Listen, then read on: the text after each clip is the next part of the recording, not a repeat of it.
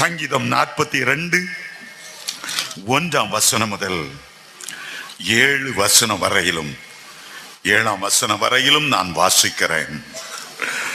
மானானது நீரோடைகளை வாஞ்சித்து கதறுவது போல தேவனே என் ஆத்துமாவை வாஞ்சித்து கதறுகிறது. என் ஆத்துமா தேவன் மேல், ஜீவனுள்ள தேவன் மேலேயே தாகமாயிருக்கிறது. நான் எப்பொழுது தேவனுடைய சந்நிதியில் வந்து நிற்பேன்? உன் தேவன் எங்கே என்று அவர்கள் நாள்தோறும் என்னிடத்தில் சொல்லுகிறபடியால் இரவும் பகலும் கண்ணீரே எனக்கு உணவாயிற்று. முன்னே நான் பண்டிகை ஆசரிக்கிற ஜனங்களோடே கூட நடந்து கூட்டத்தின் கழிப்பும் துதியுமான சத்தத்தோட தேவாலயத்துக்கு போய் வருவேனே. இவைகளையெல்லாம் நான் நினைக்கும் போது என் உள்ளம் எனக்குள்ளே உருகுகிறது. என் ஆத்துமாவே, நீ ஏன் கலங்குகிறாய்? ஏன் எனக்குள் தியங்குகிறாய்? தேவனை நோக்கி காத்திரு. அவர் சமூகத்தை ரட்சிப்பின் நிமித்தம் நான் இன்னும் அவரை துதிப்பேன். என் தேவனே, என் ஆத்மா எனக்குள் கலங்குகிறது.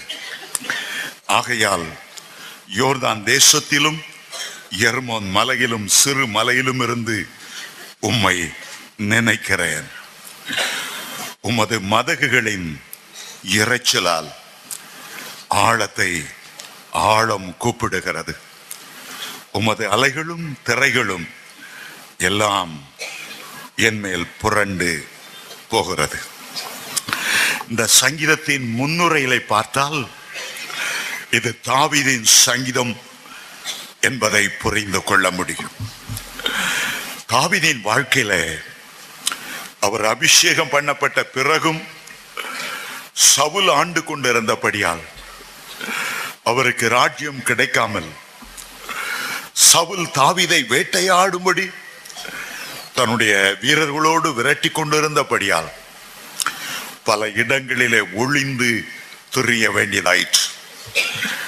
பல மாதங்கள், பல வருடங்கள், பல தேசங்களிலே, பல மலைகளிலே, பல கெபிகளிலே அவர் ஒளிந்திருக்கும் போதெல்லாம் எருசலேமை நினைத்தார், தேவனுடைய ஆலயத்தை நினைத்தார். தேவனுடைய பிள்ளைகளோடு ஐக்கியம் கொள்ள முடியவில்லையே, அவருடைய உள்ளம் ஏங்கினது. சிறு வயதிலிருந்தே பண்டிகை ஆசரிக்கிற கூட்டத்தாரோடு எருசலேம் தேவாலயத்துக்கு போய் வருவேனே, இப்பொழுது அப்படிப்பட்ட வாய்ப்பு கிடைக்கவில்லையே. என் ஜனங்களை விட்டு, என் உறவினரை விட்டு, ஆசாரியர்களை விட்டு, தீர்க்கதரிசிகளை விட்டு எர்மோன் மலையிலும் யோர்தான் தேசத்திலும் சிறு மலையிலும் ஒளிந்து திரிந்து தேவனுடைய ஐக்கியத்துக்காக நான் ஏங்குகிறேன். அதில் தான் அவர் சொல்லுகிறார், என்னுடைய ஆழம் ஆண்டவருடைய ஆழத்தை நோக்கி கூப்பிடுகிறது. ஆழமான ஐக்கியம் ஆண்டவரோடு கொள்ள விரும்புகிறேன். அளவற்ற அவருடைய அன்பினால நிரப்பப்பட விரும்புகிறேன். தேவ பிள்ளைகளோடு ஆவியோடு உண்மையோடு ஆண்டவரை ஆராதிக்க விரும்புகிறேன். என்னுடைய ஆழம் தேவனுடைய ஆழத்தை நோக்கி கூப்பிடுகிறது. அருமையான தேவனுடைய பிள்ளைகளே, மேலோட்ட கிறிஸ்தவர்களாய் இருப்பது வேறு. கர்த்தருடைய அன்பை ருசித்து ருசித்து அவருடைய பிரசன்னத்தில் அவருடைய சமூகத்துக்குள்ளாய் போய் அவருடைய மகிமையை காண்பது எவ்வளவு விசேஷமான அனுபவம், எவ்வளவு விசேஷமான அனுபவம். பேர் கிறிஸ்தவர்களாக இருக்கிறவங்க அவங்கள ஆண்டவருடைய ஆழமும் கூப்பிடாது, அவருடைய உள்ளமும் ஆண்டவரை கூப்பிடுவதில்லை. அநேக கிறிஸ்தவங்க ஏதோ ஒரு பாரம்பரியமா, ஏதோ ஒரு ஞாயிற்றுக்கிழமை கையில கீர்த்தனை பாமால வேதத்தை சும்மா அப்படியே எடுத்துட்டு போயிட்டு அப்படியே 1 மணி நேரம் 1.5 மணி நேரம் 2 தடவை எழும்பி எழும்பி உட்கார்ந்து எந்த நிலைமையில போனாங்களோ அதே நிலைமையில வீட்டுக்கு திரும்பி வருவார்கள். அப்படிப்பட்ட நிலைமை அல்ல. கடற்கரையில உலாவுவதற்கு போனவர்கள் மீன்களோடு திரும்புவதில்லை. கடற்கரையில சென்று ஏனோ தானே என்று வேடிக்கை பார்க்கிறவர்கள் ஆழங்கள் உள்ள முத்துக்களை எடுத்துக்கொண்டு வரப்போவதும் இல்லை. ஆழத்துக்குள் தான் ஆண்டவர் அதிசயத்தை வைத்திருக்கிறாரா?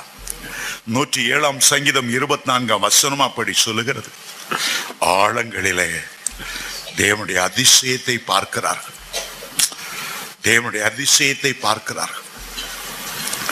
பல ஆண்டுகளுக்கு முன்பாக இந்தியாவுக்கு வந்த வில்லியம் கேரி என்ற மிஷினரி, அவரை அனுப்பின மிஷினரி சொசைட்டியோடு பேசும்போது விதமாய் சொன்னார், நான் ஆழத்துக்குள், வைர சுரங்கத்தின் ஆழத்துக்குள் வைரத்தை பார்க்கிலும் விலையேற பெற்ற ஆத்துமாக்களை ஆதாயம் செய்ய நான் இந்தியாவுக்கு செல்லுகிறேன், உங்கள் சார்பாக இந்தியாவுக்கு செல்லுகிறேன். என்னுடைய இடுப்பிலே கயிற்றை கட்டி ஆழமான இந்த வைர சுரங்கத்துக்குள் என்னை இறக்கி விடுங்க, அந்த கயிற்றின் மேல் பகுதியை நீங்க பிடித்து கொள்ளுங்க, அந்த கயிறு தான் ஜெபம். எவ்வளவுக்கு எவ்வளவு நீங்கள் ஜெபிப்பீர்களோ அவ்வளவுக்கு அவ்வளவு ஆழமாய் நான் உள்ளே போய் ஆத்மாக்களை இயேசுவுக்காக ஆதாயம் செய்வேன் என்று சொல்லி அவர் கடந்து சென்றார். அப்படியே அவருடைய ஊழியம் ஆசீர்வாதமாய் இருந்தது. அநேக இந்திய மொழிகளில் வேதாகமத்தை மொழிபெயர்த்தார். கர்த்தருக்காக லட்சக்கணக்கான ஆத்துமாக்களை இந்தியாவில் அவர் ஆதாயம் செய்தார். ஆழத்தை ஆழம் கூப்பிடுகிறது. இன்றைக்கு ஆண்டவருடைய அழைப்பு உங்களை நோக்கி வரப்போகிறது. ஆண்டவருடைய ஆழம் உங்களுக்காக ஏங்கி கொண்டிருக்கிறது. அவருடைய இருதய துடிப்பு, நீங்கள் அவருடைய கரம் பிடித்து இன்னும் ஆழத்துக்குள்ளே வர வேண்டும் என்பதுதான் ஆண்டவருடைய பிரியம். சாத்தானுக்கென்றும் ஒரு ஆழம் உண்டு. வெளிப்படுத்தல் 2-ம் அதிகாரம் 24-ஆம் வசனம் என்று நினைக்கிறேன். அங்கே தியத்தீரா சபைக்கு சாத்தானின் ஆழத்தை பற்றி சொல்லுகிறார். ஜனங்களை வஞ்சிக்கத்தக்கதான ஒரு ஆழம், பரஸ்திரீனுடைய உதடு ஆழமான கிணறு, அது பாதாளத்துக்குள்ளே ஒரு மனிதனை நடத்தி செல்லக்கூடியது. அவன் சொல்லுவான், இந்த பூமியில நீ எவ்வளவுக்கு எவ்வளவு உல்லாசங்களை சிற்றின்பங்களை அனுபவிக்க முடியுமோ அனுபவி வா, திருட்டு தண்ணீர் தித்திக்கும், மாற்றான் வீட்டு மல்லிகை மணக்கும், சந்தோஷமாய் வாழத்தான் நீ பூமியில பிறந்திருக்கிறார். ஒரு மனிதனுக்குள்ளே விபச்சார ஆவி இருந்தால் இன்னொரு பெண்ணுக்குள்ளே இருக்கிற விபச்சார ஆவியை இந்த ஆழம் உடனே கண்டுபிடித்துவிடும். சிற்றின்பத்துக்காக ஒரு ஆழம் இன்னொரு ஆழத்தை கூப்பிடுகிறது. சாத்தானுடைய ஆழம் எதிலே முடிவடைகிறது? பாதாளத்திலே முடிவடைகிறது, பாதாளத்திலே முடிவடைகிறது. அருமையான தேவனுடைய பிள்ளைகளே, பாரம்பரியமான கரையோரமாய் நிற்கிற கிறிஸ்தவர்களாய் இந்த கூட்டத்துக்கு பிறகு நீங்கள் இருக்கவே கூடாது. இயேசுவின் கரம் பிடித்து ஆவிக்குரிய ஆழமான அனுபவங்களுக்குள்ளே நீங்கள் நடக்க வேண்டும் என்று ஆண்டவர் விரும்புகிறார். உங்களை ஆழங்களுக்கு அழைத்து செல்ல விரும்புகிறார். ஆத்துமா நேசரோடு தான் நீங்கள் அந்த ஆழத்துக்கு நீங்கள் கடந்து செல்ல வேண்டும். மனிதனுடைய ஆழம் என்ன? மனிதனுடைய ஆழம் என்ன? தாவீது அதை சொல்லும்போது ஒரு மானுக்கு ஒப்பிட்டு சொல்லுகிறார். இந்த ஒரு மானுடைய உள்ளத்தின் ஆழம் வெயில் நேரம் வரும்போது, தாங்க முடியாத உஷ்ணம் வரும்போது, நீரோடை என்கிற ஆழத்தை கண்ணோக்கி அது கதற ஆரம்பிக்கும். நீரோடைய நினைத்து நினைத்து தன்னுடைய மோப்ப சக்தியால் எங்கே ஆறு இருக்கிறது, எங்கே குளங்கள் இருக்கிறது, ஆர்வத்தோடு அந்த மான் அதை வாஞ்சித்து கதறுகிறது. மனிதனுடைய உள்ளத்திலும் கூட இயற்கையாகவே ஆண்டவர் ஒரு தாகத்தை வைத்திருக்கிறார். இறைவனை தேட வேண்டும் என்று, இறைவனை தேட வேண்டும் என்று. நம்முடைய தேசத்தில் உள்ள ஜனங்கள் ஏழைகளாய் இருக்கலாம், படிப்பறிவில்லாதவர்களா இருக்கலாம், ஆனா இறைவனை அறியணும். உண்மையான இறைவன் யார்? எவ்வளவோ தியாகம் செய்து புண்ணிய நதிகளுக்கு ஓடுகிறார்கள், சில மலைகள் மேல் ஏறுகிறார்கள். இறைவனை கண்டுவிட மாட்டோமா? இறைவனை தேடி தேடி தேடி தாகத்தோடு அலைகிறார்கள். ஒரு மனிதனிலே ஆண்டவர் பார்க்கிறது என்ன? அந்த தாகத்தை பார்க்கிறார். எப்படிப்பட்ட தாகம்? மான்கள் நீரோடையை வாஞ்சித்து கதறுவது போன்ற ஒரு தாகம். இன்றைக்கு உங்களுடைய உள்ளத்திலே அப்படிப்பட்ட ஒரு தாகம் இருக்கும் என்றால், தேவ பிரசன்னத்துக்கு ஒரு தாகம் இருக்கும் என்றால், தேவனோடு ஆழமான ஐக்கியம் கொண்டு அந்த தெய்வீக அன்பினால் நிரம்பி இருக்க வேண்டும் என்ற தாகம் இருக்கும் என்றால், தாகத்தை தீர்க்கிறவர் இன்றைக்கு உங்களை ஆழமான அனுபவங்களுக்குள் அழைத்து செல்லுவார். ஆமென், ஹல்லேலூயா. பாருங்கள், ஏசாவும் யாக்கோபும் ஒரே வீட்டில் பிறந்த இரட்டை குழந்தைகளா இருந்தாலும் யாக்கோபு உள்ளத்துல தான் தேவனை பற்றி ஒரு தாகம் இருந்தது. சேஷபுத்திர பாத்தை பெற வேண்டும் என்கிற தாகம் இருந்தது. தகப்பனுடைய ஆசீர்வாதத்தை எப்படியாகிலும் வாங்கிவிட வேண்டும் ஒரு தாகம் இருந்தது. இரவெல்லாம் ஆண்டவரோடு போராடி, என்னை ஆசீர்வதித்தால் ஒழிய உம்மை விடுவதே இல்லை, ஒரு தாகம் இருந்தது. ஆனபடியால் தான் ஆண்டவர் யாக்கோபை சிநேகித்தார், யாக்கோபை இஸ்ரவேலாய் மாற்றினார். இனி உன்னை எத்தன் என்று யாரும் சாதாரணமாய் சொல்லிவிடக் கூடாது, நீ தேவ பிரபு என்று அழைக்கப்படுவாய், இஸ்ரவேல் என்ற பெயரை சூட்டினார். தாகமுள்ளவர்களை ஆண்டவர் ஆழத்துக்குள் அழைத்து செல்லுகிறார். ஆமென், ஹல்லேலூயா, ஹல்லேலூயா. தேவன் பேரிலே ஒரு தாகம், தேவ பிரசன்னத்தின் மேல ஒரு தாகம், தேவ சமூகத்தின் மேல்.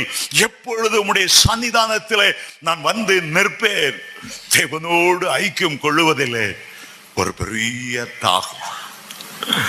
மேல் வீட்டறையில 120 பேர் உபவாசித்து ஜெபம் பண்ணி கொண்டே இருந்தார்கள்.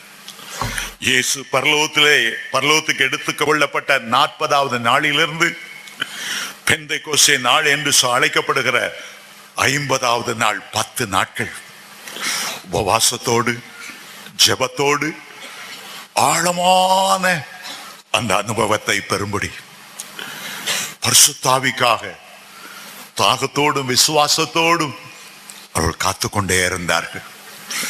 ஆழம் ஆழத்தை நோக்கி கூப்பிட்டது. நீர் வாக்குத்தத்தம் பண்ணினீரே, பிதாவுடைய வாக்குத்தத்தம் நிறைவேறும்படி உங்களுக்கு பரிசுத்தாவியை தருவேன் என்று சொன்னீரே.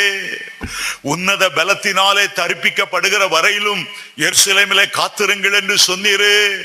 உம்முடைய பரிசுத்தாவி இல்லாவிட்டால் எங்களால் வெற்றி வாழ்க்கை வாழ முடியாது ஐயா, எங்களுடைய பரிசுத்தத்தை பாதுகாத்துக் கொள்ள முடியாது ஐயா, சாத்தானை எதிர்த்து நின்று ஜெயிக்க எங்களால் முடியாது, எங்களுடைய ஜெப ஜீவியம் மறுரூபமாக வேண்டும் என்றால் உம்முடைய ஆவியின் அபிஷேகம் எங்களுக்கு வேண்டுமே. தாகத்தோடு காத்திருந்தார். ஆழத்தை ஆழம் கூப்பிட்டுக் கொண்டே இருந்தது. ஆண்டவர் சொன்னார், பண்டிகையின் கடைசி நாளாகிய பிரதான நாளிலே இயேசு நின்று சத்தமிட்டு யாரை கூப்பிட்டார் தெரியுமா? யாருக்கு அபிஷேகத்தை தருவேன் என்று சொன்னார் தெரியுமா? ஒருவன் தாகமாயிருந்தால் அவன் என்னிடத்தில் வந்து பானம் பண்ண கடவன். விசுவாசம் உள்ளவன் எவனோ அவனுடைய உள்ளத்திலிருந்து ஜீவ தண்ணீர் உள்ள நதிகள் புறப்பட்டு போகும் என்று யோவான் 7:37 சொன்னார். ஆழத்தை ஆழம் கூப்பிடட்டும். உங்களுக்கு கொடுக்க வேண்டும் என்றுதான் ஆவியானவர் அவர் வைத்திருக்கிறார். தேற்றவாளனை அனுப்புவேன் என்று அவர் வாக்கு பண்ணி இருக்கிறார். கேட்கிறவன் எவனும் பெற்றுக்கொள்கிறான் என்று வாக்கு தத்தமும் செய்திருக்கிறார். ஒரு தகப்பனிடத்தில் அப்பிள்ளை வந்து அப்பத்தை கேட்டால் அவன் கல்லை கொடுப்பானா? மீனை கேட்டா பாம்பை கொடுப்பானா? முட்டையை கேட்டா தேளை கொடுப்பானா? நீங்களே உங்க பிள்ளைகளுக்கு நல்ல ஈவுகளை அறிந்திருக்கும் போது பரமபிதா தன்னிடத்துல வேண்டிக் கொள்ளுகிறவர்களுக்கு பரிசுத்த ஆவியை கொடுப்பது அதிக நிச்சயம் அல்லவா? இந்த கூட்டத்துக்கு பிறகு யாரும் அபிஷேகம் பெறாம இந்த இடத்தை விட்டு போகவே கூடாது. உங்களை நிரப்ப வேண்டும் என்றுதான் எல்லாவற்றையும் எல்லாவற்றாலும் நிரப்புகிறவர் உங்களுடைய பாத்திரத்தை நிரம்பி வழிய வழிய அபிஷேகம் செய்ய வேண்டும் என்று அவர் ஆவல் கொண்டிருக்கிறார். பரலோக உச்சிதங்களால் உங்களை நிரப்பும்படித்தான் கரம் பிடித்து அவர் அழைத்து கொண்டு வந்திருக்கிறார். ஒருவரையும் அவர் வெறுமனே திரும்ப போவதில்லை. ஆழத்துக்கு சென்று வலைகளை போடுங்கள் என்று சொன்ன அவர் அந்த படகுகள் அமிழத்தக்கதாக வலைகள் கிழியத்தக்கதாக மீன்களை பிடிக்க செய்த ஆண்டவர் தம்முடைய ஆசீர்வாதத்தால ஆவியின் வரங்களால உங்களை நிரப்பாமல் அனுப்பவே மாட்டார். இன்றைக்கு ஏதோ ஒரு பெரிய காரியத்தை கர்த்தர் செய்ய போகிறார். இன்றைக்கு உங்களுக்காக ஜீவனை கொடுத்ததை அவர் நினைவு கூறுகிறார். உங்களுக்காக சவுக்கடி பட்டதை, முள்முடி சூட்டப்பட்டதை, கைகளில் கால்களில் ஆணிகள் கடாவப்பட்டதை நினைவு கூர்ந்து என்னுடைய ஆத்தும வருத்தத்தின் பலனை இன்றைக்கு என்னுடைய பிள்ளைகளை காண போகிறேன். என் பிள்ளைகளை நான் அபிஷேகம் பண்ண போகிறேன். என் பிள்ளைகளை என் கரங்களை எடுத்து பயன்படுத்த போகிறேன். கனத்துக்குரிய பாத்திரமாக என் ஜனங்களை நான் ஏந்திக் கொள்ள போகிறேன். அவர்களுக்கு கொஞ்சம் பலன் இருந்தும் அவர்கள் எனக்காக நின்றபடியால், எனக்காக வைராக்கியமாய் நின்ற அவர்களுக்காக இன்றைக்கு அபிஷேகத்தை ஊற்றும்படி, அக்கினி ஜுவாலையாய் மாற்றும்படி, அவர்களை எழுந்து பிரகாசிக்க செய்யும்படி நான் ஆவல் உள்ளவராய் இருக்கிறேன். ஹல்லேலூயா, ஹல்லேலூயா. ஆழத்தை ஆழம் கூப்பிடுகிறது, ஆழத்தை ஆழம் கூப்பிடுகிறது. எலிசா தீர்க்கதரிசி எலியாவுக்கு ஒரு சிஷ்யனை போல இருந்தார். 14 வருடம் எலியாவை நிழல் போல பின்பற்றி வந்தார். எலியாவின் கைகளுக்கு தண்ணீர் வார்த்த சாப்பாத்தின் குமாரனாகிய எலிசா என்ற பெயரையும் பெற்றார். எலியா பரலோகத்துக்கு எடுத்துக் கொள்ளப்படும் போது எலிசாவின் உள்ளத்தின் ஆழம் ஏங்கின ஒரு காரியம் என்ன தெரியுமா? அவருடைய உள்ளம் எதின் மேல துடிப்பாய் இருந்தது? அவருடைய இருதய துடிப்பு என்ன? அவர் சொன்னார், உம்மிடத்தில் இருக்கிற ஆவியின் வரம் எனக்கு இரட்டிப்பாய் வேணும். ஹல்லேலூயா. இன்றைக்கு எலியா மேல இருந்த ஆவியின் வரத்தை மட்டுமல்ல, இயேசு கிறிஸ்து சொல்லுகிறார், என்னை விசுவாசிக்கிறவன் நான் செய்த கிரிகளை தானும் செய்வார். அதுதான் அவருடைய உள்ளத்தின் ஆழம். இயேசுவினுடைய உள்ளத்தின் ஆழம் என்ன? அவருக்கும் நமக்கும் இடையே உறவு சிஷ்யனுக்கும் குருவுக்கும் உள்ள உறவு அல்ல, அன்புள்ள தகப்பனுக்கும் பிள்ளைக்கும் உள்ள உறவு. ஆமே. தகப்பன் பிள்ளைக்கு இறங்குகிறது போல கத்து தமக்கு பயந்தவர்களுக்கு இன்றைக்கு இறங்க போகிறார். தாய் தேற்றுவதை போல உன்னை தேற்றும்படி அவருடைய உள்ளத்தின் ஆழம் உன்னை நினைத்து நினைத்து ஏங்கி கொண்டிருக்கிறது. என் பிள்ளையை நான் ஆவியின் வரங்களால் நினைப்ப போகிறேன். நான் செய்த கிரியைகளை அவன் தானும் செய்யணும். இதை பார்க்கிலும் பெரிய காரியம் செய்யணும். இந்தியாவை என் பிள்ளை சந்திக்கணும். இந்தியாவின் குறுக்கும் நெடுக்கும் நடந்து கர்த்தரே தேவன் என்று நிரூபிக்கணும். இயேசுவின் நாமத்திலே முழங்கால்கள் யாவும் முடங்கும்படிக்கு, நாவுகள் யாவும் அவரே கர்த்தர் என்று அறிக்கை பண்ணும்படி இன்றைக்கு உங்களுக்கு ஆவியின் வரங்களை கர்த்தர் கொடுக்க விரும்புகிறார். ஹல்லேலூயா, ஹல்லேலூயா, ஹல்லேலூயா, ஹல்லேலூயா. ஆண்டவருடைய உள்ளத்தின் ஆழத்தின் இயக்கம் என்ன? நீங்க பரிசுத்தத்திலே பூரணப்படணும், அவருடைய கிருபையில பூரணப்படணும். நீங்க இயேசுவை போல மாறணும், நீங்க இயேசுவை போல மாறணும். பூரணத்துக்கு நேராய் ஆண்டவங்களை அழைத்து செல்ல விரும்புகிறார். எபேசியர் 6:1-2 வாசிக்கும் போது, போட்ட அஸ்திபார உபதேசத்தையே திரும்ப திரும்ப மனம் திரும்புதல், அது இதுன்னு ஞானஸ்தானம், அது இதுன்னு நான் பேச விரும்பல. பூரணத்தை நோக்கி நம்ம கடந்து போவோம். கர்த்தருடைய வருகை நெருங்கி விட்டது. இயேசுவை சந்திக்க வேண்டிய நாட்கள் வந்துவிட்டது. இன்றைக்கு உங்களுடைய உள்ளத்தின் ஆழம் ஏங்க வேண்டும் என்றால், இயேசுவே என்னை உம்மை போல மாற்றும். என்னை காண்கிறவர்கள் என்னிலே என்னை அல்ல, என்னிலே உம்மை காணும்படி, உம்முடைய சாயலை காணும்படி, உம்முடைய பரிசுத்தத்தை காணும்படி, உம்முடைய தாழ்மையை காணும்படி என்னை உம்மை போல மாற்றும். உள்ளத்தின் ஆழம் தேவனுடைய ஆழத்தை நோக்கி கெஞ்சட்டும். பரிசுத்தவான்கள் இந்த கடைசி நாட்கள்ல உலக பிரகாரமான காரியங்களை ஈடுபடுவதை விட்டுவிட்டு இயேசுவை போல மாறணும். அவருடைய வருகையில காணப்படணும். அவர் இருக்கிற வண்ணமாய் நாம் அவரை தரிசிப்பதினாலே அவருக்கு ஒப்பாய் நான் மறுரூபமாக வேண்டுமே. எக்கால சத்தம் துதிக்கும் போது மகிமையின் மேல் மகிமை அடைந்து, மகிமையின் மேல் மகிமை அடைந்து அவரை போல மாறணுமே. ஹல்லேலூயா. மனிதனுடைய உள்ளத்தின் ஆழம் தாகம், இயேசுனுடைய உள்ளத்தின் ஆழம் உங்களை மகிமையின் மேல் மகிமை அடைய செய்யணும். மகிமைப்படுத்தினவர் இன்றைக்கு உங்களை மகிமைப்படுத்துவார், உங்களை மகிமைப்படுத்துவார். நீங்கள் மகிமையின் மேல் மகிமை அடையும்படி உங்களை மகிமைப்படுத்துவார். உங்களுடைய ஓட்டம் சேத்தோடு முடியும். நீங்கள் அந்த மகிமையின் தேசத்தில் கர்த்தரோடு என்றென்றைக்கும் வீற்றிருப்பீர்கள். ஆமென். ஹல்லேலூயா, ஹல்லேலூயா. அன்றைக்கு தாவீது எர்மோன் மலையிலும் யோர்தான் தேசத்திலும் சிறு மலையிலும் இருந்து உம்மை நோக்கி கூப்பிடுகிறேன். ஒரு நாள் வந்தது, கர்த்தர் சவுலை தூக்கி எறிந்து விட்டு தாவீதை ராஜாவாய் கொண்டு வந்தார். இஸ்ரவேலின் கோத்திரத்தை அரசாளுகிறவராய் கொண்டு வந்தார். ஹல்லேலூயா. இதுவரை பல தோல்விகளோடு துக்கங்களோடு நீங்கள் தெரிந்து அலைந்திருக்கட்டும். ஆனால் இன்றைக்கு கர்த்தர் ஒரு திருப்பத்தை கொண்டு வரப்போகிறார். உன்னுடைய சோதனையின் காலங்கள் முடிந்தது. ஆண்டவர் உன்னை வணைந்து உருவாக்கினவர். இனி பயன்படுத்துகிற காலம் வருகிறது. உன்னுடைய கர்த்தருடைய கரத்திலே நீ அலங்காரமான கிரீடமாக, தேவனுடைய கரத்திலே நீ ராஜ முடியாக இருக்க போகிற நாட்கள் வருகிறது. ஹல்லேலூயா. உன்னை மகிமையாய் பயன்படுத்துவார், உன்னை வல்லமையாய் பயன்படுத்துவார். வேதத்தில் என்னென்ன ஆவியின் வரங்கள் உண்டோ அவ்வளவற்றினாலே உன்னை முடிசூட்டி உன்னை கனப்படுத்துவார். கைகளை தட்டி ஆண்டவருக்கு நன்றி செலுத்துங்க. ஹல்லேலூயா, ஹல்லேலூயா, ஹல்லேலூயா, ஹல்லேலூயா, ஹல்லேலூயா.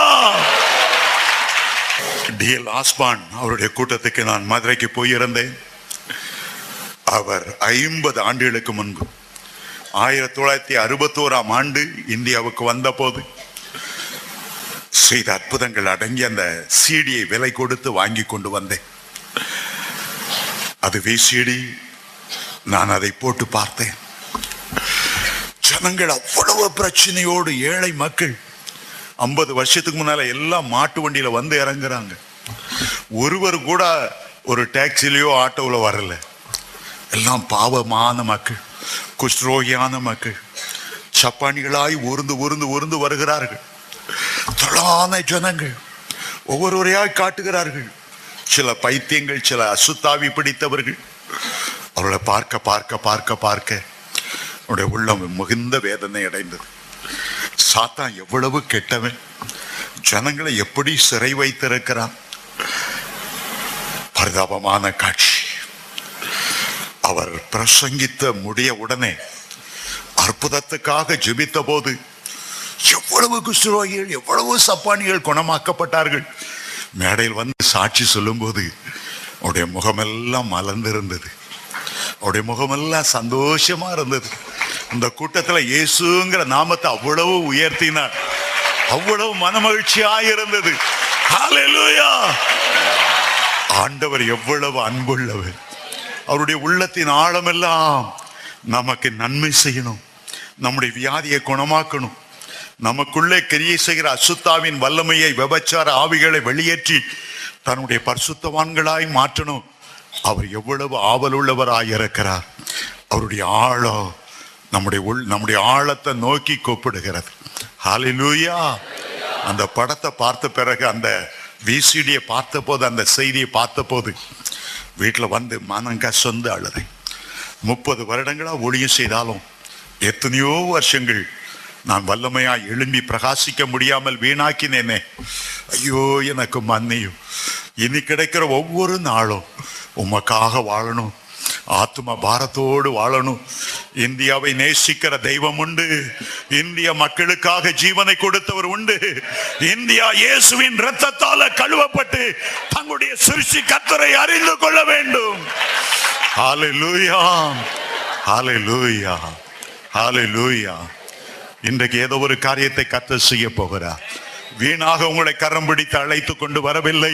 அவருடைய ஒவ்வொரு இருதய துடிப்பும் அவருடைய உள்ளத்தின் ஆழமும் உங்கள் மேல் நோக்கமாய் இருக்கிறது. உங்களை பயன்படுத்த வேண்டும் என்ற நோக்கமாய் இருக்கிறார். உங்களை ஆழத்துக்குள் அழைத்து செல்ல அவர் ஆவல் உள்ளவராய் இருக்கிறார். ஆமென். ஹல்லேலூயா, ஹல்லேலூயா, ஹல்லேலூயா.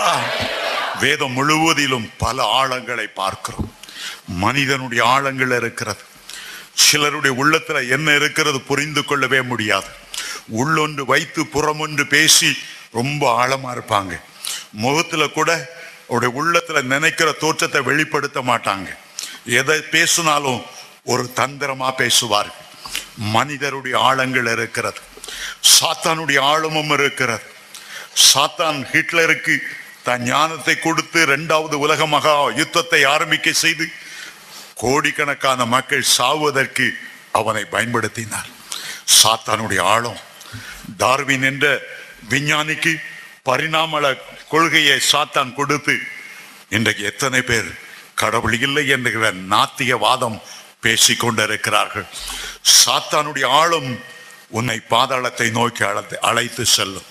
சிற்றின்பங்களை காண்பிப்பான். அனுபவி, ராஜா அனுபவி என்று சொல்லுவான். பிறகு அது வேதனையிலே முடியும். அருமையான தேவனுடைய பிள்ளைகளே, அதை குறித்து இன்றைக்கு நான் பேச விரும்பவில்லை. இன்னொரு சந்தர்ப்பம் கிடைத்தால் அதை நான் சொல்லக்கூடும். ஆனால் இன்றைக்கு உங்களுடைய மத்தியில தேவனுடைய ஆழங்கள் என்ன, அவருடைய ஆழங்கள் உங்களை எப்படி கூப்பிடுகிறது, எதற்காக கூப்பிடுகிறது, ஒரு 4 அல்லது 5 ஆழங்களை குறித்து நான் பேச விரும்புகிறேன். 1 கொரிந்தியர் 2ஆம் அதிகாரம் 10ஆம் வசனம் இவ்விதமாய் சொல்லுகிறது. அந்த பின்பகுதி, அந்த ஆவியானவர் எல்லாவற்றையும் தேவனுடைய ஆழங்களையும் அறிந்திருக்கிறார். தேவனுடைய ஆழங்களை தேவ ஆவியானவர் அறிந்திருக்கிறார். முன்பகுதி சொல்லுகிறது, நமக்கோ அவைகளை, அந்த தேவனுடைய ஆழங்களை தமது ஆவியினாலே கொடுத்திருக்கிறார். தேவனுடைய ஆழம் உங்களுடைய உள்ளத்தின் ஆழத்தை நோக்கி இன்றைக்கு கூப்பிடுகிறது. கர்த்தருடைய உள்ளத்தின் ஆழம் உங்களுக்காக ஏங்கி கொண்டிருக்கிறது. முதலாவதாக தேவனுடைய ஆழம் என்ன? அது அன்பின் ஆழம். அவருடைய அன்பு தான் ஆழமான ஒரு அன்பு.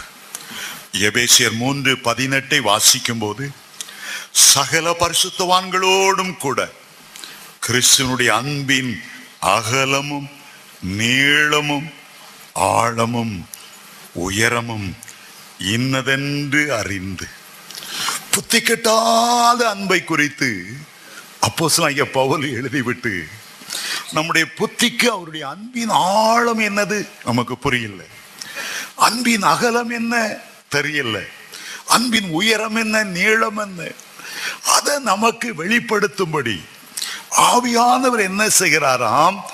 தேவனுடைய அன்பின் ஆழங்களை நமக்கு வெளிப்படுத்துகிறார். அவருடைய அன்பின் ஆழத்தை நாம நினைத்து பார்க்கும்போது, பரலோக தேவன் அவ்வளவு பொற்சொல வீதியில உலாவினவர், தேவதூதர்களால் ஆராதிக்கப்படுகிறவர், மகிமையின் ராஜா, இந்த ஆழத்துக்குள்ள இறங்கி பூமி மட்டும் வருவதற்கு அவருடைய அன்பு எவ்வளோ பிரவாகித்திருக்கும். பிதாவாகிய தேவன் தன்னுடைய ஒரே பேரான குமாரனை நமக்கு கொடுப்பதற்கு அவருடைய உள்ளத்தின் ஆழம் எவ்வளவு ஏங்கி இருக்கும். ஆபிரகாமுக்கு தன்னுடைய ஒரே பேரான மகனை, ஏகசுதனை, அந்த பலிபீடத்துல கடத்தும் போது ஆபிரகாமனுடைய உள்ளம் எவ்வளவு துடித்திருக்கும்.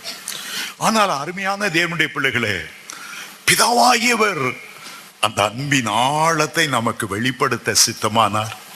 குமாரனாய் இயேசு அந்த அன்பின் ஆழத்தை வெளிப்படுத்தும்படி தன்னுடைய சரீரம் எல்லாம் பிற்கப்பட ஒப்பு கொடுத்தார். எல்லா எச்சிலையும் காரி துப்புதலையும் பொறுமையாய் சகித்தார்.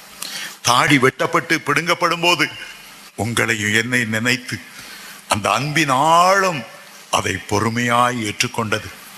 மாம்சத்தை எல்லாம் நமக்கு பிட்டு கொடுக்கும்படி சுத்தமானார்.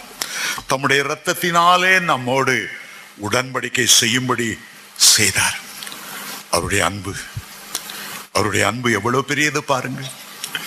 ஏதேன் தோட்டத்தில் மனிதன் ஆண்டவருடைய அன்பின் ஆழத்தை அறியவில்லை. தன்னை தேடி பகலின் குளிர்ச்சியான வேளையில இறங்கி வருகிறதை அவன் உணரல்ல. தனக்கு அறிவை கொடுத்து புத்தியை கொடுத்து சகல மிருக ஜீவன்களுக்கும் பேர் வைக்கக்கூடிய ஞானத்தை கொடுத்ததை அவன் புரிந்து கொள்ள முடியல. தேவனோடு அன்பாய் அவருடைய அன்பின் ஆழத்தோடு இணைந்திருக்கிற மேன்மை அவன் அறியவில்லை. எளிதாக பாவம் செய்து விட்டான். அந்த அன்பு அடகு வைத்து விட்டான். தேவ பிள்ளைகளை ஒருபோதும் ஆண்டவரை துக்கப்படுத்தி அவரை வேதனைப்படுத்தி அவரை காரி துப்பிட்டு உலக சிற்றின்பங்களை நோக்கி ஓடாதிருங்க. இச்சைகளை நிறைவேற்ற ஓடாதிருங்க. ஆண்டவர் எவ்வளவு அன்பினால, ஆச்சரியமான அன்பினால உங்களை நேசித்து, காணாமற் போன ஆட்டை போல இருந்தீர்கள், உளையான சேற்றிலே சிக்கி கொண்டிருந்தீர்கள், மனமும் மாம்சமும் வெறுமினதை செய்து கோபாக்கினேன் பிள்ளைகளாயிருந்தீர்கள். ஆனால் எவ்வளவு அன்பு வைத்து உங்களை தேடி வந்தார். யோசித்து பாருங்க. மேல இருந்து இவ்வளவு ஆழமா பூமிக்கு இறங்கி வந்தது மட்டுமல்ல, அவர் சிலுவையில மரித்த பிறகு பாதாளத்துக்குள்ளே இறங்கி போனாரா, சிறை வைக்கப்பட்டவர்களை விடுதலையாக்கும்படி, நோவா காலத்துல கீழ்ப்படியாத ஆவிகளுக்கு பிரசங்கம் பண்ணும்படி பூமியின் தாழ்விடங்கள்ல இறங்கினார். இறங்கும் போது நான் நிச்சயமாய் நினைக்கிறேன், யூதாஸ் காரியத்தை அங்க பார்த்திருப்பார். கொஞ்ச நாட்களுக்கு முன்ன தன்னை காட்டி கொடுத்தவன், தன்னை முத்தமிட்டவன், 30 வெள்ளிக்காசுக்காக விட்டு போட்டவன், அன்பின் சொருவி அந்த பாதாளத்துக்கு இறங்கி தன்னோடு 3 வருஷம் இருந்து அந்த சிஷனை பார்க்கும்போது யூதாஸ் காரியத்தை எவ்வளவு மனம் கசந்து அழுதிருப்பார். இனிமே மீட்பே இல்லை, இனி மனம் திரும்புவதற்கு ஒரு வாய்ப்பே இல்லை, ஒரே தரம் அறிப்பதும் பின்பு நியாய தீர்ப்படைவதும் தான் மனுஷருக்கு நியமிக்கப்பட்டிருக்கிறது. பாதாளத்துல கிடக்கிற ஜனங்கள், ஐயோ இந்த அன்பின் சொருபியை புறக்கணித்தேனே, அவருடைய அன்பின் ஆழத்தை அறியாமல் போனோமே என்று எவ்வளவு புலம்பி இருப்பார்கள். ஆண்டவருடைய அன்பின் ஆழத்தை நீங்க அறிந்து கொள்ள வேண்டும் என்பதற்காகத்தான் ஆவியானவர் ஒரு வழி செய்தார். ரோமர் 5:5 சொல்லுகிறது, பரிசுத்த ஆவியினாலே தேவனுடைய அன்பு நம்முடைய இருதயங்களில் ஊற்றப்படுகிறதா. அந்த அன்பினால தான் அந்த கல்வாரி அன்பின் ஆழத்தை அறிந்து கொள்ள முடியும். பரலோகத்தை விட்டு பூமிக்கு இறங்கி வந்து அடிமையின் ரூபம் எடுத்து தச்சன் வீட்டில பிறந்து ஏளனங்களையும் பரியாசங்களையும் சகித்த இயேசுனுடைய ஆழத்தை அறிந்து கொள்ள முடியும். அன்பின் ஆழம். அன்பு அன்பை கேட்கிறது. அன்பை தெரியப்படுத்தின ஆண்டவர், அன்பை நம்முடைய இருதயத்திலே ஊற்றினவர் பேதுரு அருகில வந்தார். ஆழம் ஆழத்தை கூப்பிட்டது. பேதுருவே நீ என்னை நேசிக்கிறாயா? பேதுருவே இவர்கள் எல்லாரை பார்க்கிலும் அதிகமாய் நீ என்னை நேசிக்கிறாயா? பேதுருவே, அந்த அன்பின் ஆழம் கூப்பிட்ட போது பேதுரு மனம் கசந்து அழுதார். இன்றைக்கு இயேசு உங்களுடைய கைகளை பிடித்து உடைய முகத்தை கூர்ந்து நோக்கி பார்த்து, மகனே மகளே, நீ என்னை நேசிக்கிறாயா? கடந்த கால வாழ்க்கையில் எத்தனையோ முறை என்னை மீண்டும் மீண்டும் சிலுவையில் அறைந்தாய். என்னுடைய ஆணிகளாய் காணப்படுகிறது உன்னுடைய பாவங்கள். உன்னை நான் இன்னும் நேசிக்கிறேன் மகனே. ஆழம் ஆழத்தை கூப்பிடுகிறது. இன்றைக்கு ஒரு தீர்மானம் செய்ய போகிறீர்கள். எந்த சூழ்நிலையிலும் கிறிஸ்து இயேசுவின் அன்பை விட்டு என்னை பிரிக்காதபடி அவருடைய அன்புக்கும் அவருடைய இரக்கத்துக்கும் தகுதியுள்ள வாழ்க்கை வாழ்வேன். இயேசுவை கடைசி வரை நான் நேசிப்பேன். எத்தனை சோதனைகள் எத்தனை பிரச்சனைகள் வந்தாலும் கர்த்தருடைய அன்பை விட்டு ஒருவனும் என்னை பிரிக்கவே முடியாது. கிறிஸ்து இயேசுவின் அன்பை விட்டு என்னை பிரிப்பவன் யார்? மரணமோ நிர்வாணமோ பாடுகளோ நாசமோசமோ பஞ்சமோ இவைகள் ஒன்றும் கிறிஸ்து இயேசுவில் உள்ள அன்பை விட்டு என்னை பிரிக்கவே முடியாது. ஆமென். ஹல்லேலூயா, ஹல்லேலூயா. ஆழத்தை ஆழம் கூப்பிடுகிறது. நீ ஆண்டவரை நேசித்தால் ஆண்டவருடைய பாதத்தில் காத்திருப்பாய். ஆண்டவரை நேசித்தால் நீ ஜெப வீரனாய் மாறுவாய். ஆண்டவரை நேசித்தால் மற்றவர்களுக்கு இயேசுவை பற்றி சொல்லுவாய். தேசத்தை குறித்த ஒரு பாரத்தோடு நடந்து கொள்ளுவாய். அன்பு அன்பை கேட்கிறது. ஆழம் ஆழத்தை நோக்கி கூப்பிடுகிறது. ஆமென். ஹல்லேலூயா, ஹல்லேலூயா, ஹல்லேலூயா. இரண்டாவதாக தேவனுடைய அன்பு என்ன? ரோமர் 11:33 வாசிக்கும் போது அங்கே தேவனுடைய ஆழத்தை குறித்து எழுதியிருக்கிறது. வாசிக்க கேட்போமா? அறிவு என்பவைகளின் ஆழம் எவ்வளவாய் இருக்கிறது. அப்போஸ்தலனாகிய பவுல் தேவனுடைய ஆழத்தை குறித்து சிந்திக்கிறார். தேவனுடைய ஆழத்தை குறித்து சிந்திக்கிறார். பாதாளத்தை விட ஆழமானது என்ன? யோபு பக்தன் கேட்கிறார், தேவனுடைய ஞானம் பாதாளத்திலும் ஆழமானது. இங்கே அவர் ஆச்சரியப்பட்டு பவுல் அப்போஸ்தலன் வியந்து சொல்லுகிறார், தேவனுடைய ஐஸ்வர்யம் ஞானம் அறிவு என்பவைகளின் ஆழம் எவ்வளவாய் இருக்கிறது. ஹல்லேலூயா. இங்கே 3 ஆழங்களை குறித்து அவர் பேசுகிறார். நான் சுருக்கமாய் இந்த 3 ஆழங்களை பேசி இதோடு நிறுத்தி விடுகிறேன். ஏனென்றால் வேதத்தில் 7 ஆழங்கள் சொல்லப்பட்டிருக்கிறது. தேவனுடைய யோசனையின் ஆழம் என்று சொல்லப்பட்டிருக்கிறது. கர்த்தர் காண்பிக்கிற அதிசயங்களின் ஆழம் என்று வாசிக்கிறோம். அதிலே இந்த 3ஐயும் நான் சொல்ல விரும்புகிறேன். முதலாவதாக அவருடைய ஐஸ்வர்யத்தின் ஆழம். அவருடைய ஐஸ்வர்யத்தின் ஆழம். அருமையான தேவனுடைய பிள்ளைகளே, கர்த்தர் காண்பிக்கிற ஐஸ்வர்யம் உலக பிரகாரமான ஐஸ்வர்யம் அல்ல. அதை தெளிவாய் அறிந்து கொள்ளுங்கள். நம்முடைய ராஜ்யம் இந்த பூமிக்குரியவைகள் அல்ல. நம்முடைய ராஜ்யம் பரலோகத்தில் இருக்கிறது. ஆண்டவருடைய ஐஸ்வர்யத்தின் ஆழம் ஆவிக்குரிய ஐஸ்வர்யமாய் இருக்கிறது. அந்த ஆழத்தை தான் நாம் அறிந்து கொள்ளப் போகிறோம். சாத்தான் உலகத்தின் மேன்மைகளை காட்டக்கூடும். இயேசுவுக்கே காண்பித்தானே உலக ராஜ்யங்களின் மகிமையை காண்பித்து, இந்த ஐஸ்வர்யத்தை எல்லாம் உனக்கு தருவேன், என்னை பணிந்து கொண்டால் போதும். ஆண்டவர் அப்பாலை போ சாத்தானே என்று அவனை விரட்டி அடித்தார். சிலருக்கு ஐஸ்வர்யத்தை காண்பிப்பான். சூதாட்டத்துக்கு வா, குதிரை ரேஸுக்கு வா, லாட்டரி டிக்கெட் வாங்கு. சாத்தான் குறுக்கு வழிகளிலே ஐஸ்வர்யத்தை காண்பித்து அனுபவி என்று சொல்லுவான். நானே புதையலை எடுத்துட்டு வந்து அந்த பொற்காசு பானையில் உள்ள அவ்வளவு புதையலையும் வீட்டில் கொண்டு வந்து இறக்கிறேன், எனக்கு ஒரு கோயில் கட்டி கும்பிடு என்று அவன் சொல்லக்கூடும். அவன் பல ஐஸ்வர்யங்களை காணக்கூடும். இன்றைக்கு அநேக போதகர்கள் கூட உலக பிரகாரமான ஐஸ்வர்யத்தையே பிரசங்கித்துக் கொண்டு இருக்கிறார்கள். Prosperity, prosperity, prosperity. நம்முடைய மக்களுக்கு கேட்க கொஞ்சம் சந்தோஷமா தான் இருக்கு. சைக்கிளில் போறியா, உனக்கு மோட்டர் பைக் தருவார். நீ மோட்டர் பைக்கில் போறியா, உனக்கு கார் தருவார். நீ சாதாரண குடிசை வீட்டில் இருக்கிறியா, உனக்கு மாளிகை வீட்டை தருவார். உலக பிரகாரமான ஐஸ்வர்யங்களே காட்டி தேவனுடைய ஆவிக்குரிய ஆழமான கோடி மடங்கு மேன்மையான ஐஸ்வர்யங்களை அவன் மறைத்து வைத்து விடுகிறான். மறைத்து வைத்து விடுகிறான். உலகத்தில் எத்தனை கார் கொடுத்தாலும் எக்கால சத்தம் ஊதும்போது ஒரு காரில் உள்ள டியூபை கூட எடுத்துட்டு போக முடியாது. ஒரு குண்டூசியை கூட எடுத்துட்டு போக முடியாது. எல்லாத்தையும் கீழே போட்டு போறா. ஹல்லேலூயா.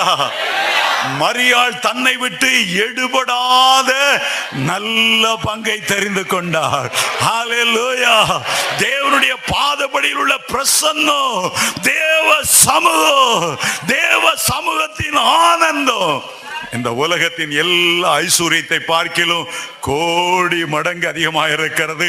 கர்த்தர் உங்களுக்கு கொடுக்கிற ஆவியின் வரங்களின் ஓ ஹல்லேலூயா அதனுடைய மேன்மை எல்லா உலக ஐஸ்வர்யங்களை பார்க்கிலும் மேன்மையாக இருக்கிறது. ஆமென். ஹல்லேலூயா. வெளிநாட்டில் ஒரு பிரசங்கியார் இதே பிரசங்கம் பண்ணிட்டே இருந்தார். நீ 100 ரூபா காணிக்க போடு, உனக்கு 1000 ரூபா கிடைக்கும். 10 நீ சைக்கிளை கொடு, உனக்கு மோட்டர் பைக் கிடைக்கும். உன் காரை வித்து சர்ச்சைக்கு கொடு, உனக்கு ஹெலிகாப்டர் கிடைக்கும். இப்படியே பிரசங்கம் பண்ணி இவர் பெரிய கோடீஸ்வரன் ஆயிடுச்சு. ஆனா பார்த்தா அவருடைய ஆத்மாவில் ஒரு இளைப்பாறுதல் இல்லை. உள்ளத்துல ஒரு சந்தோஷம் இல்லை, தேவ பிரசன்னத்தின் மகிழ்ச்சி இல்லை. நம்ம திருப்பத்தூருக்கு வந்து நடனமாடி களி கூடுறோமே, இதுல 1001 இல்லை. கேட்கறதெல்லாம் பணமா கொட்டுது, வீடெல்லாம் பணம். ஒரு நாள் ஆண்டவர் வெறுமையை சுட்டி காண்பித்தார். என்னுடைய ஐஸ்வர்யம் வேறு, நீ நினைத்திருக்கிற ஐஸ்வர்யம் வேறு. என் ஆண்டவரே செய்யணும், என் ஆண்டவரே செய்யணும். ஒரு ப்ராஸ்பரிட்டின்னு சொல்லி உபவாசம் பண்றதில்லை, தேசத்துக்காக ஜெபிக்கிறதில்லை. ப்ராஸ்பரிட்டி இதே பிரசங்கம் பண்ணி சிலுவை பற்றி பேசுறதில்லை. ஆண்டவர் தான் உயிரோடு எழுந்துட்டார, இனிமே சிலுவை பற்றி என்னத்துக்கு பேசணும், சிங்காசனத்தை பற்றி பேசும். சிலுவை பற்றி உபதேசத்தை சுத்தமாக மறந்துட்டார்.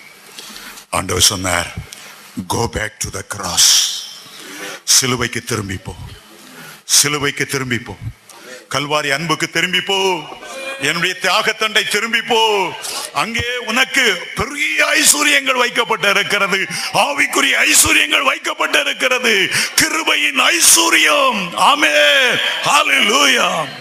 எபேசியர் 1:7 சொல்லுகிறார், கிருபையின் ஐஸ்வர்யம், கிருபையின் ஐஸ்வர்யம். தேவனுடைய கிருபையின் ஐஸ்வர்யத்தினாலே பாவ மன்னிப்பாகிய மீட்பு நமக்கு உண்டாயிருக்கிறது. ஆண்டவருடைய ஐஸ்வர்யத்துல பெரிய ஐஸ்வர்யம், விலையேற பெற்ற ஐஸ்வர்யம். அவருடைய கிருபையை நமக்கு கொடுத்தாரு, நமக்கு கிருபை பாராட்டினாரு, கிருபையாய் தேடி வந்தாரு, கிருபையாய் தன்னுடைய ரத்தத்தை நம்மையில ஊற்றி கழுவினாரு, கிருபையாய் நம்மை ராஜாக்களும் ஆசாரியர்களுமாய் மாற்றினாரு, நம்முடைய கால்களை கண்மலையில நிறுத்தினாரு, கர்த்தரை துதிக்கிற புதிய பாட்டை தந்தாரு. எல்லாம் அவருடைய கிருபையின் ஐஸ்வர்யம். ஆமென், ஹல்லேலூயா, ஹalleluya, hallelujah. எபேசியர் 2:4-5 இரக்கத்தில் ஐஸ்வர்யம், இரக்கத்தில் ஐஸ்வர்யம். ஆண்டவருடைய முதல் ஐஸ்வர்யம் கிருபை, இரண்டாவது ஐஸ்வர்யம் அவருடைய இரக்கம். அவருடைய இரக்கம் எவ்வளவு பெரியது! ஒரு மனுஷன் கண்களை வானத்துக்கு கூட ஏறெடுக்க துணியாம, தேவனே பாவியாகி என் மேல கிருபையாயிரும், அவனுக்கு இரக்கம் பாராட்டினார், உடனே இரக்கம் பாராட்டினார். அந்த ஜெபம் பண்ணி முடித்ததும் அவன் நீதிமானாக்கப்பட்டவனாக வீட்டுக்கு திரும்பி சென்றான். ஒரு கிருபையின் ஐஸ்வர்யம். மூணாவது அவருடைய ஐஸ்வர்யம் என்ன? மகிமையின் ஐஸ்வர்யம். ரோமர் 9:23 இவ்விதமாய் சொல்லுகிறது, தம்முடைய மகிமைக்கென்று ஆயத்தமாக்கப்பட்ட கிருபா பாத்திரங்கள் மேல் தம்முடைய மகிமையின் ஐஸ்வர்யத்தை எல்லாம் தெரியப்படுத்த சித்தமானாராம். ஆமென். அவருடைய ஐஸ்வர்யம் எவ்வளவு ஆழமானது, அவருடைய ஐஸ்வர்யம் எவ்வளவு ஆழமானது. யாக்கோபு 2:5 வாசிக்கும் போது, விசுவாசத்துல ஐஸ்வர்யம் உள்ளவர்களா, எவ்வளவு ஏழையா இருந்தாலும் சரி, எவ்வளவு படிப்பறிவில்லாதவனாலும் சரி, ஆண்டவர் அவனை விசுவாசத்திலே ஐஸ்வர்யமாய் மாற்றுகிறாராம். ஆமென். விசுவாசமே நம்முடைய ஜெயமே என்று முழங்குகிறான். விசுவாசத்தினாலே ஆண்டவரை பிரியப்படுத்துகிறான். விசுவாசமே நம்முடைய ஜெயம் என்று சொல்லுகிறான். விசுவாசத்திலே நீதிமான் பிழைப்பான் என்று சொல்லுகிறான். விசுவாசத்தினாலே தேவனோடு நடக்கிறான், தேவனுக்கு பிரியமான பலியை செய்கிறான். விசுவாசத்தினாலே ராஜ்யங்களை ஜெயிக்கிறான், சிங்கங்களின் வாய்களை கிழிக்கிறான், அக்கினியின் உக்கிரங்களை அவிழ்க்கிறான், சாப மரித்தவர்களை உயிரோடு எழுப்புகிறான். விசுவாசத்தில் ஐஸ்வர்யம். தேவ பிள்ளைகளே, இன்றைக்கு ஆண்டவர்கள் அப்படிப்பட்ட ஆவிக்குரிய ஐஸ்வர்யத்தின் ஆழத்தில் நடத்தி செல்ல விரும்புகிறார். ஆமென், ஹல்லேலூயா, ஹல்லேலூயா, ஹல்லேலூயா, ஹல்லேலூயா.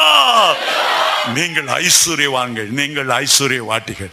ஆமென், ஹல்லேலூயா. இன்னைக்கு கம்ப்யூட்டர் உலகத்துல பில் கேட்ஸ் பெரிய ஐஸ்வர்யவானா இருக்கலாம், ராத்திரி அவனுக்கு தூக்கம் வராது, நிம்மதியா இருக்காது, பேய்கள் அவனை சுத்தி மொய்ச்சிட்டே இருக்கும், சூனியங்கள் சுத்திக்கிட்டே இருக்கும். ஆனா நீங்க படுத்தா எவ்வளவு பெரிய நிம்மதி, எவ்வளவு பெரிய சந்தோஷம்!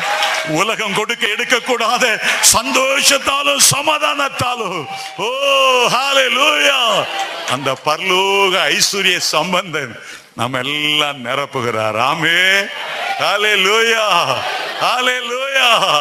நான் சுகமாய் படுத்து நித்திரை செய்வேன், கர்த்தரே என்னை பாதுகாக்கிறார், சுகமாய் தங்க பண்ணுகிறார், அதிகாலையில துதிக்கிற துதியோடு எழுப்புகிறார், ஆண்டவருக்கு ஊழியம் செய்யும்படி கிருபை செய்வார். ஆமென், ஹல்லேலூயா.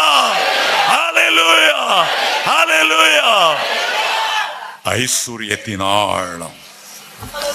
அடுத்ததாக ரோமர் 11:33 ஆண்டவர் ரெண்டை சேர்த்து சொல்லுகிறார். தேவனுடைய ஐஸ்வர்யம், தேவனுடைய ஞானம், தேவனுடைய அறிவு என்பவைகளின் ஆழம் எவ்வளவு அதிகமாக இருக்கிறது. உங்களுக்கு இன்னைக்கு இன்னொரு ஐஸ்வர்யத்தை தரும்படி தேவனுடைய ஆழம் உங்களுடைய ஆழத்தை கூப்பிடுகிறது. தேவனுடைய அறிவை உங்களுக்கு தர வேண்டும் என்று விரும்புகிறார். கர்த்தரை பற்றிய அறிவை உங்களுக்கு தர வேண்டும் என்று விரும்புகிறார். வெளிப்பாட்டின் அறிவை தர வேண்டும் என்று விரும்புகிறார். மறை பொருட்களை உங்களுக்கு தெரியப்படுத்த அவர் சித்தமாயிருக்கிறார். அறிவை தெரியப்படுத்துகிற அவருடைய ஆழம். உலகத்தில் எல்லா அறிவும் அவருக்கு கீழ்ப்பட்டது. இன்றைக்கு 19ஆம் 20ஆம் நூற்றாண்டுகளிலே அறிவு பல மடங்கு பெரிதாகிவிட்டது.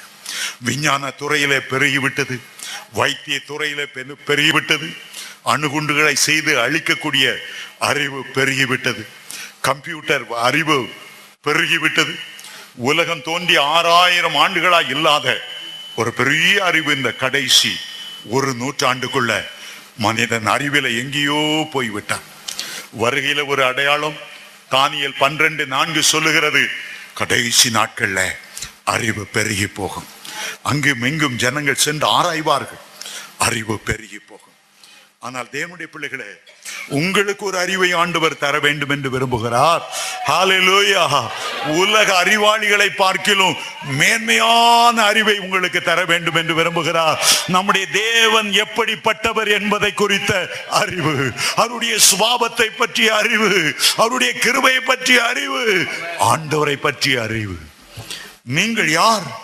உங்களையே அறிந்து கொள்ளுகிற அறிவு, வேதத்தை பற்றிய அறிவு.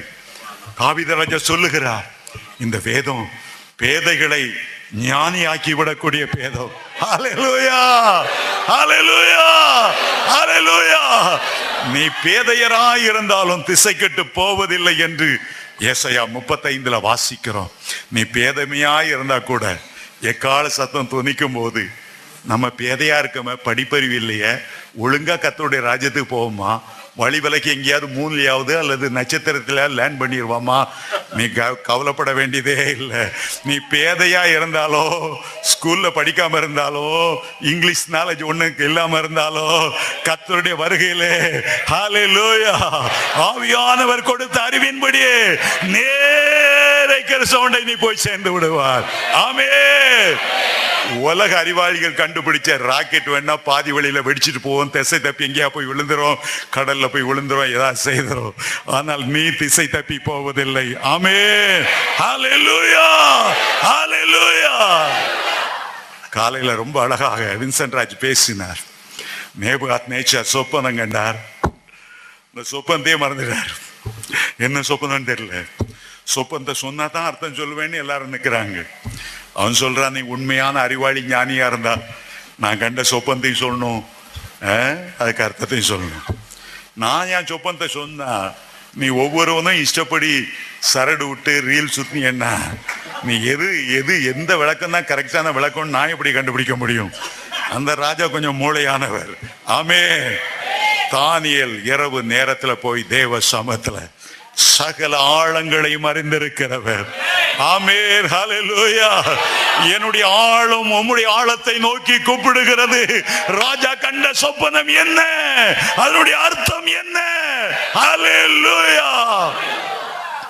ஆண்டவரை சோத்தரித்து தானியல் சொன்னார், அவர் ஆழமானதை அறிவார். தானியல் 2:28 மறைப்பொருட்கள் அவருக்கு வெளிச்சமானது, இருளில் உள்ள பொக்கிஷங்களை உனக்கு எடுத்து அவர் கொடுக்க வல்லமையுள்ளவர்.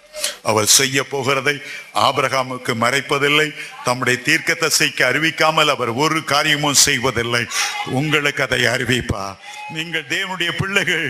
உங்களுடைய ஆழம் கர்த்தருடைய ஆழத்தை நோக்கி கூப்பிடும் போது மறை பொருட்களை வெளிப்படுத்துகிற தேவன் ராக்காலங்களிலே உங்களுக்கு மறை பொருட்களை வெளிப்படுத்த வல்லமை உள்ளவராயிருக்கிறார். அறிவை உணர்த்துகிற ஆவி, ஞானத்தை தெரிவிக்கிற ஆவி, உணர்வை அருளுகிற ஆவி என்றெல்லாம் ஏசாயா 11:2 வாசிக்கிறோம். அறிவின் ஆழம் அவருக்குரியது. தேவ பிள்ளைகளே, அறிவின் ஆழம் அவரிடத்தில் உண்டு. ஆண்டோடத்தில் அறிவை கேட்கும் போது அவர் நிச்சயமாய் அதை உங்களுக்கு தந்தருள்வார். கடைசியாக ஒன்றை சொல்ல முடிக்க விரும்புகிறேன். இன்னொரு ஆழம், ஞானத்தின் ஆழம். ரோமர் 11:33 அந்த ஞானத்தின் ஆழத்தை ஆண்டவர் சொல்லுகிறார். இன்றைக்கு உலகத்தில் பல வகையான ஞானம் இருக்கிறது. இயற்கையான ஞானம் உண்டு, படிப்பிலே வருகிற ஞானம் உண்டு, அனுபவத்திலே வருகிற ஞானம் உண்டு, மனுஷீக ஞானம் உண்டு, உலக ஞான ஞானிகளின் தத்துவ ஞானம் உண்டு, பேய் பிசாசின் ஞானம் உண்டு. அதே நேரத்தில் தேவனுடைய ஐஸ்வர்யத்தில் ஒரு ஐஸ்வர்யம் அவருடைய ஞானம். ஆமென். ஹல்லேலூயா, ஹல்லேலூயா, ஹல்லேலூயா. அறிவு வேற, ஞானம் வேற. பெற்றுக்கொண்ட அறிவை பயன்படுத்துவதுதான் ஞானம். 5 வருஷம் எம்பிபிஎஸ் படித்தா அது வெறும் புத்தக படிப்பு. ஆனால் அனுபவமுள்ள ஒரு டாக்டரோட ஒரு ஆஸ்பத்திரியில் பணியாற்றி இன்டர்ன்ஷிப் என்று செய்து அந்த ஞானத்தை பெறும்போது தான் அவன் வெற்றியுள்ள ஒரு ஒரு ஒரு வைத்தியனாக இருக்க முடியும். சிலர் அனுபவத்தில் நல்ல ஞானம் இருக்கும். புத்தகத்தை படித்து வர்றவங்ககிட்ட உள்ள ஞானத்தை பார்க்கலாம், அனுபவ ஞானம் ரொம்ப அதிகமாக இருக்கும். ஆகவே தான் அப்படிப்பட்டவங்களை படிக்காத மேதைன்னு சொல்லுவாங்க. படித்தும் புத்தி கெட்டவனை மற்றவங்க கேலி செய்வாங்க. தேவ பிள்ளைகளே, உங்களுடைய உள்ளத்தின் ஆழம் தேவனுடைய ஞானத்துக்காக கேட்கும்போது இன்றைக்கு உங்களுக்கு ஞானத்தின் ஐஸ்வர்யத்தை தருவார். ஆமென். ஹல்லேலூயா, ஹல்லேலூயா. யாக்கோபு 1:5 சொல்லுகிறார், ஒருவன் ஞானத்திலே குறைவுள்ளவனாய் இருந்தால் எல்லாருக்கும் சம்பூர்ணமாய் கொடுக்கிறவரும் ஒருவனையும் கடிந்து கொள்ளாதவருமாகிய ஆண்டவரிடத்தில் கேட்க கடவர். யோசித்து பாருங்க. சாலமோன் ஆண்டவரிடத்தில் வந்து ஞானம் கேட்டார், தன்னை தாழ்த்தி கேட்டார்.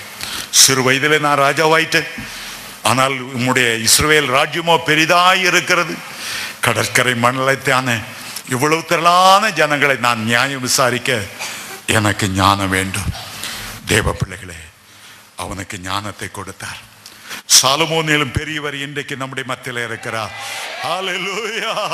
நம்முடைய மத்தியில உலாவுகிறவர், ஞானத்தில் ஐஸ்வர்யம் உள்ளவர். கேட்கிற எவனும் பெற்றுக்கொள்கிறான் என்கிற வார்த்தையின்படி தாராளமாய் கொடுக்கிறவர். ஆமென். ஹல்லேலூயா. இன்றைக்கு ஆழம் ஆழத்தை நோக்கி கூப்பிடட்டும். 4 ஆழங்களை குறித்து, தேவனுடைய ஆழங்களை குறித்து இன்றைக்கு நாம் சிந்தித்தோம். முதல் ஆழம் அவருடைய அன்பின் ஆழம். 2வது ஆழம் ஆவிக்குரிய ஐஸ்வர்யங்களின் ஆழம். 3வது ஆழம் அறிவின் ஆழம். 4வது ஆழம் அவருடைய ஞானத்தின் ஆழம். இப்போது கர்த்தர் உங்களை நிரப்புகிற நேரம், உங்களுடைய உள்ளத்தின் ஆழம் கர்த்தரை நோக்கி கூப்பிடும் போது இந்த ஆசீர்வாதங்களை உங்களுக்கு தர விரும்புகிறார். ஆமென். ஹல்லேலூயா, ஹல்லேலூயா. ஆழத்தை ஆழம் கூப்பிடுகிறது. மோசே, மோசே, அந்த அக்கினி ஜுவாலையிலிருந்து மோசே நோக்கி தேவனுடைய ஆழம் கூப்பிட்டது. என் ஜனங்களை நீ வழி நடத்தணும், உன்னை நான் தெரிந்து கொண்டேன், உனக்கு இன்றைக்கு பொறுப்பை கொடுக்க விரும்புகிறேன். எகிப்தின் அடிமைத்தனத்திலிருந்து என் ஜனங்களை மீட்கணும். அவருடைய ஆழம் கூப்பிட்டது. இன்றைக்கு உங்களுக்கு ஆண்டவர் வைத்திருக்கிற அழைப்பை கர்த்தர் இப்போது தெரியப்படுத்த விரும்புகிறார். கர்த்தருக்கு முன்பாக நாம் எழுந்து நிற்க போகிறோம். ஆழத்தை ஆழம் கூப்பிடுகிற நேரம். சாம்வேலே, சாம்வேலே, தேவனுடைய உள்ளத்தின் ஆழம். சின்ன சாம்வேல் பாலகன் என்றும் பாராமல் அவனை கூப்பிட்டார். இன்றைக்கு நீ பேதமையாயிருக்கலாம், தேவனுடைய ஆழம் உன்னோடு ஐக்கியம் கொள்ள விரும்புகிறது. கர்த்தர் உன்னோடு பேச விரும்புகிறார், ரகசியங்களை உனக்கு சொல்லிக் கொடுக்க விரும்புகிறார். ஹல்லேலூயா. எரேமியாவே, தேவனுடைய ஆழம் உன்னை தீர்க்கதரிசியாய் மாற்றும்படி விரும்புகிறது. உன்னை சிறு பிள்ளை என்று சொல்லாதே, உன்னை படிப்பு அறிவில்லை என்று சொல்லாதே, நான் பேதமையான மனிதன் என்று சொல்லாதே, என்னை உயர்த்திவிட ஒருவரும் இல்லை என்று அங்கலாய்க்காதே. கர்த்தருடைய ஆழம் உன்னை தெரிந்து கொண்டிருக்கிறது. உன்னுடைய வாயிலை கர்த்தர் தன்னுடைய வார்த்தை வைக்க விரும்புகிறார். கட்டவும் இடிக்கவும் நொறுக்கவும் ஹல்லேலூயா அவர் உனக்கு வல்லமையை கொடுக்கிறார். இன்றைக்கு ஏதோ ஒரு பெரிய காரியத்தை செய்யும்படி தேவனுடைய ஆழம், உள்ளத்தின் ஆழம் உன்னை நினைத்து நினைத்து நினைத்து உன்மேல் நினைவாயிருந்து தேவனுடைய என்னுடைய ஆழம் உனக்காக இயங்கிக் கொண்டிருக்கிறது. நீ எழும்ப மாட்டாயா? கழுகை போல சொட்டைகளை அடித்து ஆண்டவருக்காக எழும்ப மாட்டாயா? தேவனுடைய உள்ளத்தின் ஆழம் உன்னை நோக்கி கூப்பிடுகிறது. இன்னும் நீ பாவ பழக்க வழக்கத்திலே பாதாளத்தின் படுகொலிலே விழுந்து கிடக்கிறாயா? வேசித்தன ஆவிகள் உன்னை பற்றி கொண்டதா? கர்த்தருடைய ஆழம் உனக்கு ஒரு கிருபையின் தருணத்தை கொடுத்திருக்கிறது. ஹalleluya ஹalleluya. கர்த்தருடைய ஆழம் உன்னை கூப்பிடுகிறது. சவுலே சவுலே என்னை துன்பப்படு, ஏன் என்னை துன்பப்படுத்துகிறாய்? முள்ளில் உதைக்கிறது உனக்கு கடினம்.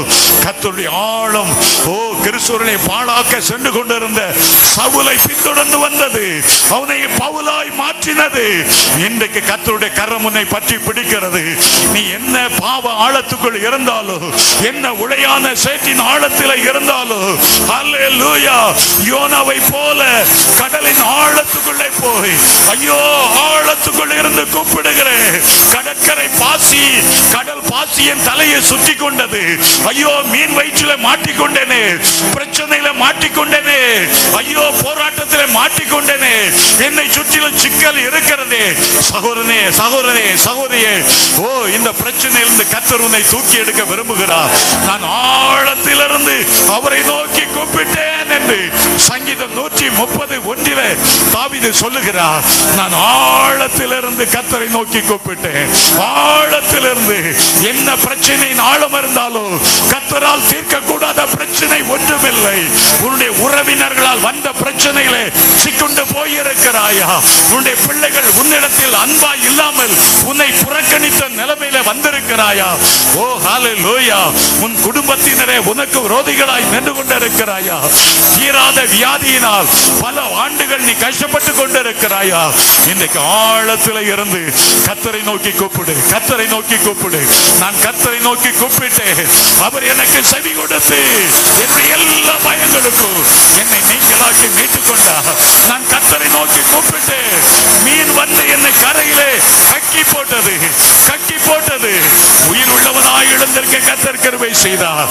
நான் கர்த்தரை நோக்கி கூப்பிட்டேன், அவர் என் வீட்டலுக்கு செவி கொடுத்து எனக்கு ஆண் குழந்தையை கொடுத்தார் என்று அன்னாள் சொல்லுகிறாள். கர்த்தரை நோக்கி கூப்பிடு, கர்த்தரை நோக்கி கூப்பிடு, கர்த்தரை நோக்கி கூப்பிடு. எந்த பிரச்சனையானாலும் கர்த்தரால் தீர்க்க முடியும். ஆழங்களை சிக்கி இருக்காதே. கர்த்தரை நோக்கி கூப்பிடு. கர்த்தருடைய அன்பின் ஆழம் உன்னை நோக்கி கடந்து வருகிறது. அவர் ஹalleluya உன்னை தெரிந்து கொண்ட நோக்கத்தை இப்போது அவர் நிறைவேற்ற விரும்புகிறார். ஏதோ ஒரு பெரிய மாற்றத்தை, ஏதோ ஒரு பெரிய திருப்பத்தை கர்த்தர் உனக்கு கொண்டு வருகிறார். இப்போது இப்போது நீ அந்நிய பாஷை பேசி ஒரு புதிய மனுஷனாய் மாற போகிறாய். அந்நிய பாஷை பேசி ஒரு புதிய இருதயத்தை பெற்றுக்கொள்ள போகிறாய். ஒரு புதிய ஆவி உனக்கு கொடுக்கப்படுகிறது. ஹalleluya ஹalleluya. கழுதைகளை தேட போனேன், கழுதைகளை தேட போனேன். சவுலை பார்த்து சாமுவேல் சொன்னார், உனக்கு எதிராக ஒரு கூட்டம் வரும், தீர்க்கதரிசிகள் கூட்டத்தை வரும். நீ எதிர்கொண்டு போகும்போது நீ தீர்க்கதரிசனம் சொல்லி வேறு மனுஷன் ஆவாய், நீ வேறு மனுஷன் ஆவாய். உன் மேல் ஒரு அபிஷேகம் இறங்கும், நீ வேறு மனுஷன் ஆவாய். புதிய இருதயம் உனக்கு கொடுக்கப்படும், புதிய ஆவி உன் மேல் இறங்கி இருக்கும், புதிய வல்லமை உன்னில தங்கி இருக்கும். ஹalleluya. நீ எழும்பி பிரகாசிக்க வேண்டிய நாட்கள் வந்துவிட்டது. உன்னை குறித்த தேவனுடைய நோக்கம், தேவனுடைய சித்தம் நிறைவேற போகிறது. இப்போது இப்போது கர்த்தருடைய ஆழம் உன்னுடைய ஆழத்தை தொடுகிற ஒரு நேரம். கர்த்தருடைய ஆழம்